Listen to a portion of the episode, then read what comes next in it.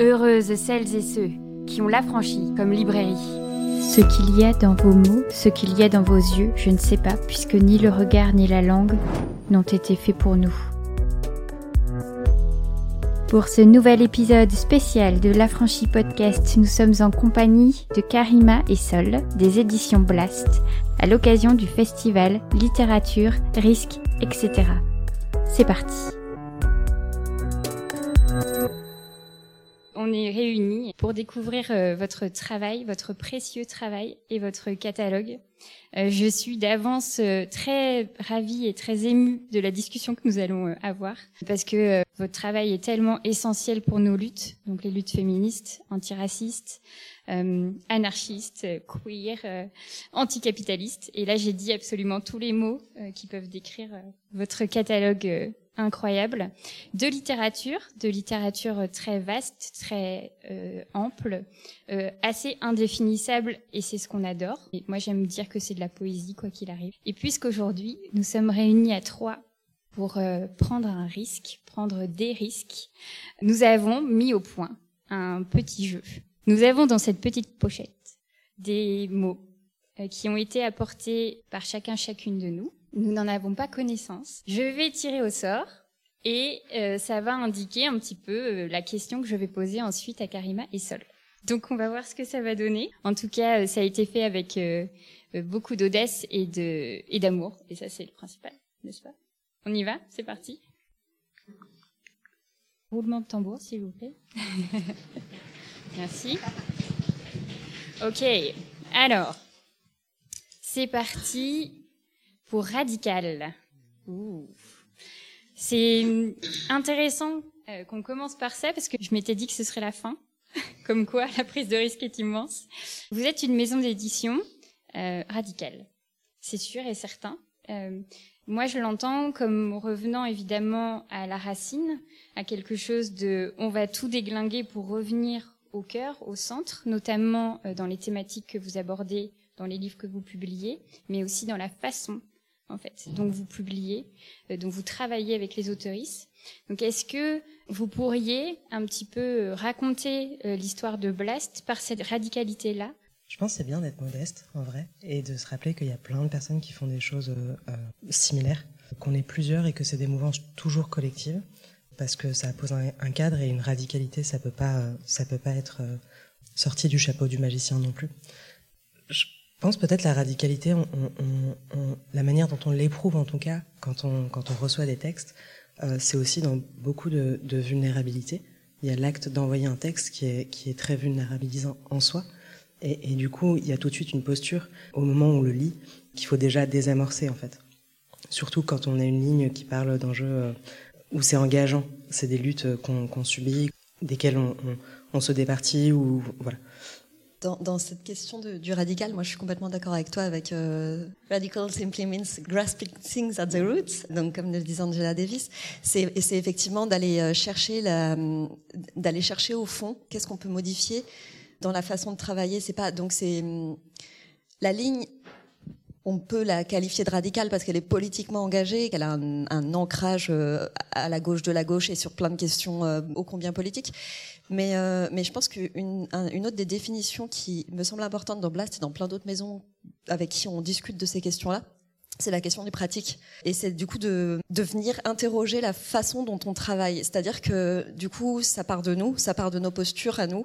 Et nos postures à nous, c'est d'être, euh, de, de, de, de, pas être des enfants de, de la balle, voilà.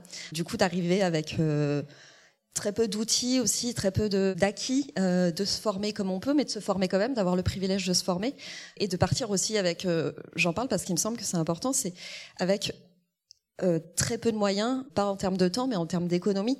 Donc euh, c'est avoir conscience de la de la précarité dans laquelle se trouve on se trouve nous et et dans laquelle on va ouvrir cette maison. Et euh, cette précarité, ensuite, on va la retrouver dans, avec les autoristes avec lesquels on travaille. C'est souvent des gens qui sont exposés, qui, sont, qui ont des, des façons de travailler qui, qui, qui, qui, impliquent des choix de vie qui sont radicaux, à mon sens. Et, euh, et du coup, là, nous, à cet endroit-là, on, va, on vient poser une question, c'est par exemple, euh, comment on peut essayer euh, de mieux rémunérer les autoristes Euh, il faut euh, relativiser tout ça parce que notre tirage, nos ventes ne permettent pas de rémunérer les autoristes à hauteur de leur implication. Mais on va commencer par augmenter un tout petit peu les droits d'autoristes par rapport à ce qui se pratique en général dans une maison d'édition. Donc, si je dis le chiffre, il, paraît quand même très très bas. C'est 13%. C'est très très bas mais c'est un peu plus que ce ce qu'on essaye de pratiquer en moyenne, sachant qu'il n'y a pas de moyenne légale en France, il n'y a pas d'obligation légale de commencer à 10%, etc. Et donc régulièrement, les autoristes sont à 6,5, 7, 8. Donc je dis, voilà, il faut mettre ça au prorata du tirage et des ventes, euh, mais, euh, mais en tout cas, c'est un moment où on entame une réflexion sur le, fait de dire comment on fait pour qu'on construise une solidarité qui les implique aussi. Et donc, du coup, on pose, cette question sur aussi des, questions qui sont euh, purement contractuelles mais qui dans nos pratiques vont avoir des implications et des conséquences euh, dans, nos, dans notre rapport aux autoristes. C'est la même chose sur la durée des droits, par exemple. Euh, le durée, la durée euh, moyenne de, de cession des droits en France, et c'est ce qui se pratique dans l'immense majorité des, des maisons, en particulier des maisons qui appartiennent à des groupes éditoriaux, c'est 70 ans après la mort de l'autoriste. Donc c'est-à-dire qu'un auteur ou une autrice cède ses droits sur son texte, son manuscrit, pendant une durée qui, qui, dépasse sa mort. Donc, si un jour, il, en fait, il ne peut pas récupérer les fruits de son travail, et donc nous, là aussi, on se dit, qu'est-ce qu'on peut faire? Bah, On réduit la, la, durée des droits d'autorisme. Vraiment, euh, alors, on, on la met pas à deux ans, mais on la met pas à 30 ans. On, on décide qu'on on donne un temps moyen en se disant, nous, on a mis 15 ans, entre 10 et 15 ans, en disant, ça nous permet de faire euh, travailler le, le, texte et d'essayer de, le rentrer dans le fond c'est-à-dire de, passer la, case des nouveautés et de passer la case des tables de librairie et de rentrer dans les étagères. Et en même temps, ça permet aussi à l'autoriste de dire, au bout d'un moment, je récupère mes droits. Et bien sûr, si la personne a envie de récupérer ses droits plus tôt, en vrai, c'est une discussion qu'on aurait. Mais du coup, de façon générale, je pense que la radicalité, c'est c'est une question qu'on qu doit se poser au quotidien euh, en disant voilà comment dans ma façon de travailler je peux porter politiquement mes convictions. Essayer d'avoir des discours, d'assumer une littérature qui euh, se revendique politique. Quand ça passe par le sensible, en fait, c'est c'est pas détaché, c'est pas désarticulé, c'est pas euh, intellectuel, c'est pas des projections euh, dont on essaie de s'emparer, mais qu'on ressent jamais, qu'on n'éprouve pas. Et il y a quelque chose dans le sensible qui, c'est quand même, ça me semble la base de, de, du sentiment d'injustice qui nous permet de se mobiliser. Et, et, du coup, on a tout intérêt à vérifier qu'on est quand même capable de se mobiliser émotionnellement, qu'on n'est pas anesthésié à ce niveau-là. Et je pense que c'est pour ça aussi que la littérature, c'est important à cet égard, en termes de radicalité. Mais c'est vrai que c'est un ping-pong, de ce fait, on l'entend bien, entre et une structure et les choix éditoriaux, la ligne éditoriale. Et c'est vrai que ce sont deux endroits qui généralement restent assez obscurs pour le public, qui va pouvoir euh, découvrir un texte, un autoriste, euh, euh, par un conseil ou comme ça spontanément par une couverture. Qui sont les maisons d'édition qui publient en fait les livres que l'on lit? C'est quand même une question hyper importante quand on sait tous les enjeux capitalistes qui sont derrière. Qui détient la clé de nos imaginaires en fait. Qui décide de ce qu'il y a sur les tables? C'est tout un réseau en fait qui politiquement doit être questionné. Parce que parfois oui il y a des imaginaires qui vont être débloqués mais par contre les structures sont toujours euh, oppressives et ça va pas du tout. Enfin c'est pas en résonance et c'est pas en accord en fait. C'est là où votre catalogue euh, et votre maison euh, s'est construite donc en 2019 donc il y a un petit recul maintenant mais c'est assez récent. Et directement de se dire ok en fait on va créer une maison qui se questionne à ces deux endroits. Pour moi c'est vraiment ça c'est votre radicalité c'est de dire euh, on se met en dehors d'un système qui ne nous convient pas et on va essayer ensemble collectivement comme tu le disais de créer autre chose deuxième tirage au sort oh merci Ah, la transition est incroyable. Sensible. On va partir sur votre catalogue, euh, qui en effet est une littérature du sensible. Cet endroit-là, j'ai entendu ce terme de la littérature voix qui m'a fait énormément plaisir, parce que c'est exactement ce que je ressentais. On entend aussi dans la façon dont vous parlez dans que ça vient aussi beaucoup de vous. La question de la représentation de qui sont les personnages, qui sont les, les, les endroits de lutte, etc. Euh, quelle a été euh, votre construction? Comment vous êtes allé chercher ces autoristes absolument incroyables? Comment on construit un catalogue comme ça, en fait, aussi? Comment on laisse la place à ces voix d'arriver jusqu'à vous? Je pense que c'est important d'accompagner des primos autoristes euh, de pouvoir être une structure qui continue ce travail-là. Il y a, plein d'autres, encore une fois, il y a plein d'autres structures qui, euh, euh, qui, font ce, travail, mais de, le poursuivre et de l'assumer.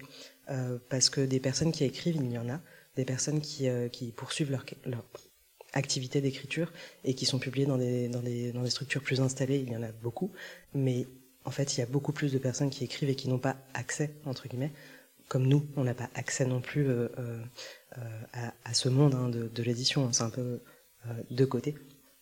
Et, et en fait, c'est ensemble justement qu'on va essayer d'accompagner un texte. Euh, en fait, on va pas spécialement chercher les autoristes. On reçoit euh, beaucoup de manuscrits, entre 2 et 7 par jour. Quand on arrive à, lire les manuscrits, parfois on va s'engager sur un texte et on va euh, échanger euh, euh, d'abord avec l'autoriste en question, savoir un peu c'était quoi la démarche initiale, ce que la personne a voulu porter dans, dans ce texte-là, parce que c'est toujours important d'écouter aussi la personne qui est à l'origine d'un projet en parler avec sa propre terminologie. Et ensuite, on va faire des retours en fonction de ce que la personne nous, euh, confie quelque part. Ah, oui, c'est vrai qu'on a la chance en fait que les autoristes viennent vers nous. Ça a commencé par exemple, Luz Volkmann, elle nous a écrit après euh, avoir lu La morsure du coquelicot de Sarah Edar. Et en nous disant, voilà, euh, donc la, morsure du coquelicot, c'était un cas particulier, c'était le premier texte qu'on publiait, et c'était un achat de droit d'une maison d'édition algérienne, à Pic. Et donc Luz nous écrit en nous disant, euh, voilà, c'est, je sais plus comment elle dit ça, mais que, que c'est que l'écriture est, magnifique et que euh, et que la portée politique est très forte et que du coup ça lui donne trop envie d'écrire, donc elle arrête de lire et qu'elle elle nous envoie ce qu'elle ce qu'elle a ce qu'elle a écrit. Et, euh, et en fait, Luz à ce moment-là ouvre une porte parce que du coup derrière d'autres gens lisent Luz et nous envoie euh, des choses qui, qui résonnent avec les thématiques qu'elle aborde dans ses textes. Et je pense que la façon dont ça se passe, c'est que c'est qu'il y, y, a un fil qui se déploie entre les textes déjà publiés et nous-mêmes après ce qu'on défend en tant que personne, vu qu'on est, euh, je pense tous et toutes, euh, les autoristes comme nous-mêmes, très impliqués dans ce qu'on fait et ça, en fait, ça part de, on parle de sensible, mais ça part de la, je pense, de la matérialité, la matérialité de nos corps, la matérialité de l'oppression qu'on subit, la matérialité de la lutte pour laquelle on on s'élève et, euh, et, donc effectivement ça génère quelque chose d'extrêmement sensible, euh, d'extrêmement incarné. Et, c'est vrai que les autoristes du coup s'exposent. Bah, tout à l'heure tu disais envoyer un texte quoi qu'il en soit, c'est une vulnérabilité et c'est vrai que ça expose les autoristes, ça, ça, les expose à un regard et c'est important.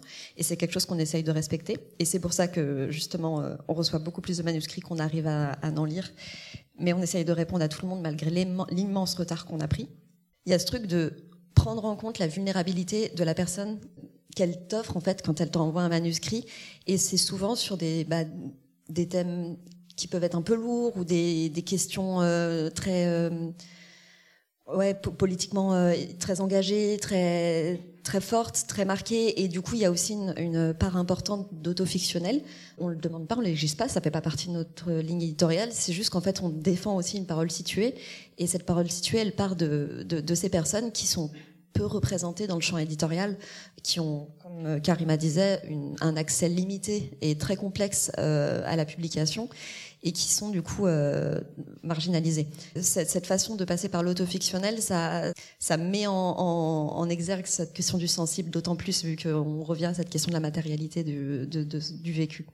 Et d'ailleurs, j'avais noté euh, dans Aller la rivière, donc euh, euh, le livre de Luz Volkmann, ces mots ce qu'il y a dans vos mots, ce qu'il y a dans vos yeux, je ne sais pas, puisque ni le regard ni la langue n'ont été faits pour nous. Il y a quelque chose euh, tout de suite, en fait, de marquer et de dire, en fait, puisque je ne me vois pas ailleurs, je prends la main, je braque la littérature, je, je vole ce, ce mot euh, à Joël Zambi et Elisette Lombé, de dire je, je m'en empare euh, pour la faire mienne, en fait. Et ce projet-là, en fait, de littérature sensible, je pense que c'est ce qui est le plus bouleversant à lire les livres, c'est de se rendre compte qu'en fait, il y a quelque chose de l'acte de dire, d'écrire et de se rendre visible. Et c'est, enfin, c'est incroyable comment, en fait, un livre a cette puissance-là aussi de faire exister. Tu disais tout à l'heure que la poésie c'était beau, c'est vrai, il y a un côté un peu, euh, parfois contemplatif, hein, euh, euh, mais moi je trouve que la poésie c'est extrêmement violent, et, c'est d'autant plus violent quand on y, quand on y, comment dit, quand on y consigne un peu les violences qu'on subit par ailleurs. Et, et je suis pas sûre que le littéraire soit le lieu du, de, de, la détente. En tout cas, c'est pas comme ça que je l'éprouve ou que je le conçois. Et euh, c'est pas de la littérature de chevet, effectivement. C'est de la littérature sensible. Mais souvent, on se dit, hein, quand on lit un texte et que ça nous fait mal au ventre, on se dit bon, ce texte va falloir en faire quelque chose et le partager parce qu'il se passe quelque chose. En fait, le sensible, c'est aussi très, je pense qu'on l'envisage sous son angle aussi politique, en se disant, bah, euh, un, sensible qui est agréable, c'est très bien et c'est politique aussi, mais euh, si ça peut faire bouger des lignes ou créer des, choses pas très agréables, euh, c'est que ça peut faire travailler aussi et, et c'est chouette quand ça arrive. Attention, troisième. Communauté. C'est pas mon mot celui-là. Donc, euh, euh...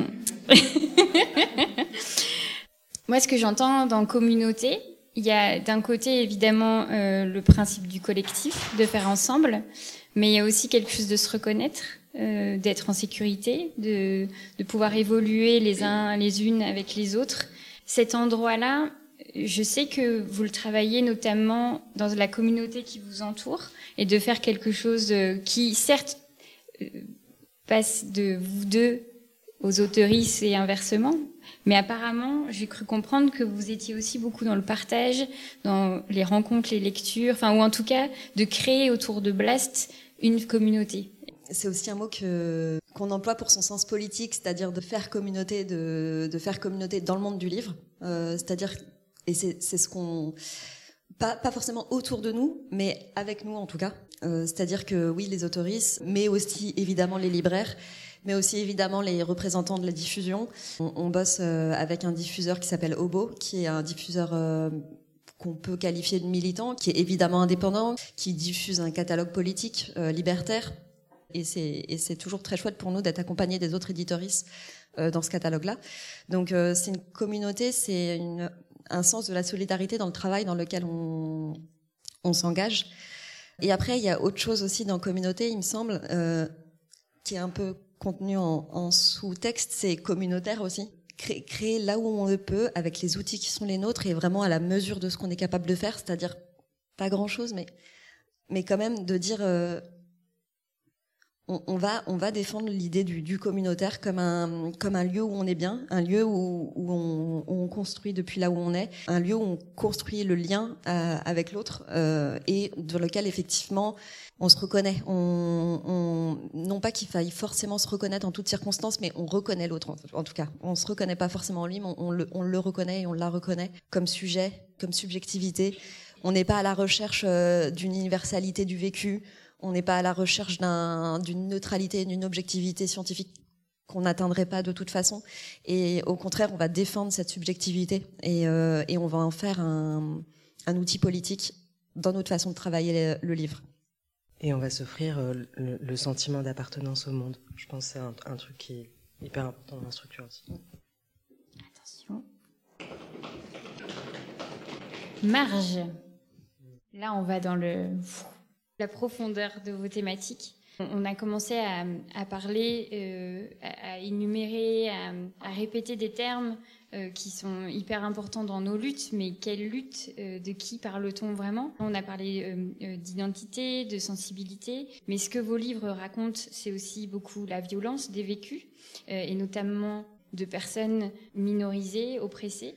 Donc on parle de violences faites aux femmes, on parle de transition, on parle de violences sexuelles, on parle de, de choses qui, qui sont vraiment difficiles à lire, mais qui aussi représentent euh, des personnes euh, à la marge des littératures. Moi, je l'entends comme ça. Marge, mon endroit de libraire, c'est que souvent, c'est des récits qu'on n'entend pas, qu'on ne voit pas, comme on disait. Mais comment on, on continue, en fait, à, nourrir euh, la présence de ces euh, euh, dans les librairies, parce que tout le monde n'est pas la franchie, euh, voilà. Euh, Est-ce que vous voulez un petit peu plus développer, voilà, cet endroit-là de la marge en littérature? Je pense que dans la question de la marge, il y a la question de la spatialisation, d'une certaine façon, de la spatialisation des luttes. Euh, la marge, elle se, on a tendance à la définir par rapport à un centre, un, centre qui a une, une valeur de, de légitimation euh, de, des êtres et des sujets et des personnes et des luttes, et qui décide de qui est, est en marge. Donc en fait, on,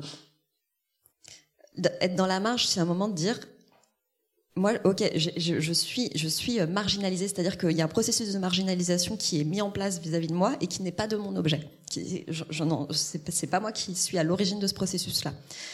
Mais je vais essayer de d'autonomiser cette marge en fait. Je vais euh, je vais la détacher de son centre, je vais la je rendre euh, je, je, je euh, indépendante et construire me construire moi sans regarder toujours au centre. Et, et c'est ce qu'on fait un peu je pense tout le temps dans dans le travail, c'est c'est que bien sûr on se tient au courant de ce qui se passe, bien sûr on, a un œil attentif à ce qui continue d'être, mais concrètement moi, je, je, me rends compte aujourd'hui que, par exemple, et je pense que c'est un, choix politique pas tout à fait conscient, mais je vais lire assez peu de livres euh, qui viennent de groupes éditoriaux. Parce que euh, mon attachement à l'édition indépendante est trop important et c'est et tout ce qui se fait dans l'édition indépendante n'est pas bon. Euh, et euh, il y a la y a de l'édition indépendante qui est à droite et qui dit je fais de l'édition indépendante et je suis contre-culturelle, mais alors que alors que on, voilà enfin on sait ce qu'elle défend en termes de, de, de conviction et d'idéologie. Le, le, en tout cas, euh, être en marche, à un moment donné, c'est ce, c'est pas en fait accepter la place qu'on t'a donnée, c'est plutôt euh, dire, moi, je vais me positionner comme refusant euh, d'être dans un centre normalisé. Euh, je vais, je vais reconstruire un, référentiel dans lequel je j'ai une place pour exister. Et, et, je pense que en littérature, c'est ce qu'on essaye de faire sans forcément. Euh, par exemple, on, on, publie assez peu de récits et de témoignages. Enfin, on publie assez peu. On ne publie pas de récits et de témoignages. Euh, C'est-à-dire qu'il y y a quand même euh, derrière pour nous une démarche littéraire qui est importante à, défendre. Euh, donc, du coup, la question de la démarche littéraire, de la, littérature qui peut être parfois un peu exigeante, etc. Elle se elle, elle, euh, elle, est, elle est éclairée, elle, peut l'être aussi par la question de la marge et du centre, comment euh, on propose un, un, texte qui, qui se positionne dans la langue aussi, qui vient tordre cette langue, qui vient, ce que tu disais tout à l'heure quand tu disais, quand tu as lu les, les, vers de Luz Volkmann, c'est comment, euh, comment on reprend cette langue qui n'a pas été faite pour nous et, et, on vient la mettre à notre niveau. Euh, mais notre niveau, il n'est pas plus bas ou plus haut, il est juste ailleurs. On est dans, un, dans une autre spatialisation il n'y a pas forcément euh, de genre bien défini à vos livres. Et c'est une discussion qui est hyper intéressante aussi d'avoir, c'est de se dire, mais en fait, pourquoi est-ce qu'on a créé des genres littéraires? Pourquoi est-ce qu'on enferme les livres, les écrits dans des genres bien particuliers? Là où pour quelqu'un ou quelqu'une, ça aura peut-être une autre résonance. Et moi, je, disais, je mets tous vos textes en poésie, mais parce que je pense que la poésie, c'est un programme politique. En fait, est-ce que c'est vraiment euh, dans votre projet éditorial que de dire euh, on, on, lance comme ça peut-être des genres, mais en vrai, c'est pas ce qui nous importe que les livres soient rattachés à un genre bien particulier, parce que les libraires, comme tu me le disais, sont attachés souvent à où est-ce qu'on met les livres, et, peut-être que les lecteuristes le sont aussi. Je veux un récit, je veux euh, un roman, je veux vous questionner comment sur le rangement de votre catalogue, dites donc. Je te donnerai le relais juste après. Mais il me semble que c'est hyper euh, euh, restrictif, en fait, euh, même au moment où tu écris, euh, où tu travailles un texte, euh, de, le penser en termes de registre, ça limite beaucoup euh, la portée du discours, le discours lui-même, et ça, ça sclérose aussi l'écriture énormément. Donc en fait, ne pas s'encombrer de cette chose-là, je pense que c'est assez assez facile aussi quelque part de se dire bah on se souciera de ça plus tard parce que c'est un souci malgré tout, même si ça permet d'ordonner, j'imagine bien dans l'espace librairie, mais on peut le gérer avec d'autres interlocuteuristes et pas forcément au moment d'écriture. C'est hyper important de garder un peu la, la toute puissance littéraire un peu euh, dans le projet. Il y, a, a une des premières, un des premiers mots qu'on a posé sur la maison avant même qu'elle n'existe et lors de notre précédente expérience d'édition, c'était vraiment la question de l'hybridité. Euh, et de la transversalité, de, de, proposer quelque chose effectivement qui soit c'est pas forcément par nature inclassable parce que qu'est-ce que ça veut dire et est-ce que c'est intéressant mais en tout cas qui qui c'est pas non plus l'objet de décider euh, si oui ou non c'est un roman si aussi parce que justement je, reviens à ce que je disais tout à l'heure la question de l'autofictionnel étant importante il y a il y a un dialogue entre les genres qui se fait euh, immédiatement entre entre du coup malgré tout le récit avec toute cette forme littéraire qui va prendre donc pas le récit euh, euh vraiment journalier ou, euh, ou plus plus classique dans sa forme Mais du coup, il y a, y a Ouais, il y a cette question de l'hybridité et en même temps on est on est rattrapé par la par le genre en permanence quoi. Alors à la franchise c'est c'est c'est un peu un, petit cocon par rapport à ça parce que c'est c'est pas comme ça euh, parce que la poésie aussi enfin tu fais la part belle à la poésie tu vois c'est pas le petit rayon au fond dans lequel on trouve euh, les classiques et deux trois euh, poésies contemporaines un peu barrées enfin voilà tu vois enfin tu tu mets en avant ce, ce, ce, ce rayon là avec euh, vraiment la patte que qui est la tienne mais c'est vrai que nous, on est rattrapés parce que, ben, même en termes de diffusion, il faut qu'on, eh ben, il faut qu'on dise en fait à notre diffuseur, c'est quoi? Je sais pas en fait. Je ne, et régulièrement, ça, enfin, ça nous pose question. Je ne sais pas. Je, enfin. Et du coup, je mets roman parce que effectivement, ça a une forme plutôt prosée, qu'il y a un début, un milieu, une fin, vaguement, même si ça fait un peu une boucle. Ou bon, voilà. Du coup, on va mettre roman, alors que en fait, la recherche littéraire et poétique est telle qu'effectivement, ça pourrait tout à fait s'apparenter à un espèce de long, euh, de longs poèmes. Euh, on est rattrapé par ça parce que, par exemple, tout simplement, il faut qu'on on mette les thèmes CLIL, enfin les, voilà, les thèmes, les numéros qui sont un système de référencement qui sert justement entre autres aux libraires. Et c'est des numéros qui sont extrêmement précis. Euh, euh, qui, permettent de qualifier l'ouvrage que tu vas publier. Et donc euh, là aussi, on est très limité. Et, euh, ils ont, par exemple une catégorie pour la littérature euh, LGBT, de la façon dont ils le disent. Euh, mais ils ont par exemple pas de catégorie pour la littérature antiraciste. Enfin voilà, c'est un système de classement qui est extrêmement questionnable, qui, est plein de biais, qui est plein de, enfin comme tout système de classement qui, gagnerait à être éclairé, à être interrogé. Mais du coup, on se débat un peu avec cette question en permanence. Nous, en fait, on n'a pas résolu, euh, on n'a pas résolu notre positionnement parce que comme disait Karima, dans notre pratique euh, d'accompagnement éditorial, on, ne recherche pas euh, à, définir, mais on est rattrapé par ça. Et par exemple, bah le, le, le, texte qu'on a entendu hier de Albaïlak, euh, Colza, il est typiquement, euh, c'est un des textes qui a une poésie extrêmement forte dans, dans la, dans, dans, sa, dans son écriture. Il y a vraiment une, un sens, une justesse du terme, un, un, une recherche, euh, une précision voilà, très, très importante.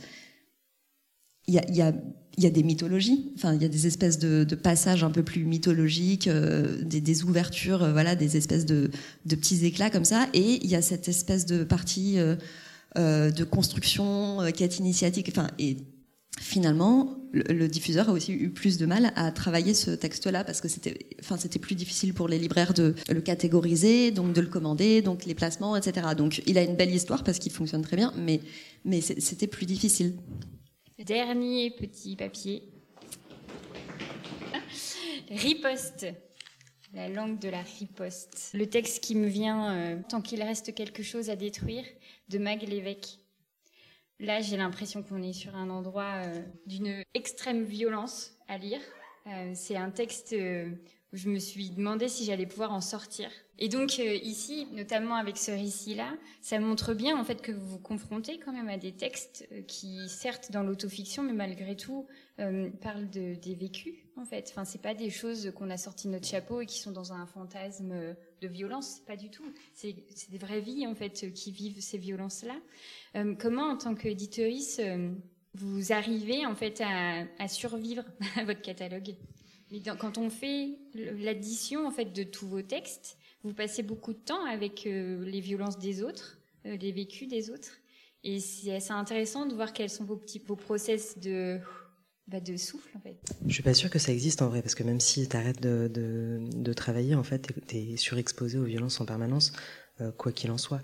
Donc quelque part, je trouve ça plutôt ressourçant de pouvoir mutualiser sur des sujets, surtout si par exemple on peut avoir des liens et on peut être concerné, et, de réfléchir à des questions politiques qui euh, appareillent le texte, d'être juste dans l'échange avec les autoristes avec qui on, travaille. Ça apporte beaucoup de ressources, et, de faire une place, de décider de la violence qu'on va euh, porter euh, dans les textes, qu'on va assumer nous en tant que structure aussi. Je trouve ça, ça redonne du pouvoir aussi sur la violence qu'on peut subir.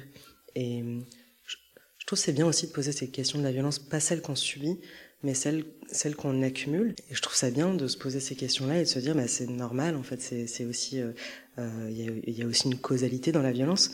Et, et si on peut avoir l'espace de la décider, de la maîtriser, de la ponctuer, de la rythmer, euh, de l'encadrer, si on peut être dépositaire d'une certaine violence, je trouve pas ça inintéressant non plus. Ouais, tu parlais de riposte, donc c'est effectivement ça, c'est de c'est de ne pas juste constater la violence qu'on subit et que les autoristes subissent ou que, en tout cas, qu'elles racontent, euh, même s'ils la subissent pas forcément telle qu'elle. Il y a, il y a, y a c'est de, de, trouver en soi la ressource pour, euh, pour répondre à ça. Et je trouve que pour trouver en soi cette ressource, je reviendrai à un des mots qu'on avait dit tout à l'heure, qui était de la, celui de la communauté. C'est de retrouver ensemble euh, cette force-là et du coup, nous, comment on survit, entre guillemets, à notre catalogue, je pense que c'est... En fait, on est hyper bien entouré et les autoristes avec lesquels on travaille sont, sont d'une, attention aussi vis-à-vis de nous qui est extrêmement importante. On essaye de l'être aussi, mais du coup, l'échange est, intense quand même. Effectivement, surtout qu'il reste quelque chose à détruire, c'est, c'est un texte qui est lourd, qui, euh, bah, qui, qui, c'est un texte là. Euh, qui évoque euh, le, viol en fait et la, façon d'y répondre et comment on se reconstruit derrière ça. Ça finit pas en fait, le texte ne finit pas la, question, mais juste à un moment donné, elle retourne cette violence aussi, elle, euh, la transforme en, langage, elle la transforme en, discours et euh, et elle fait événement avec ça. Voilà, et je pense que c'est ce, cette faculté-là de, de, de, riposter qui permet de survivre à toute cette violence euh, qu'on constate et qu'on subit aussi. Ripostons. Merci beaucoup Karima. Merci beaucoup Sol. Merci à toi. Merci beaucoup littérature, etc. Merci au risque. Alors, heureuse? Vous venez d'écouter un nouvel épisode de la franchise podcast en compagnie de Karima et Sol des éditions Blast. C'était un épisode spécial enregistré au festival littérature, risque, etc. La franchise podcast, c'est Soazic Courbet à la réalisation, Pierre-Antoine Naline à la création sonore et Chien Fou pour l'univers graphique.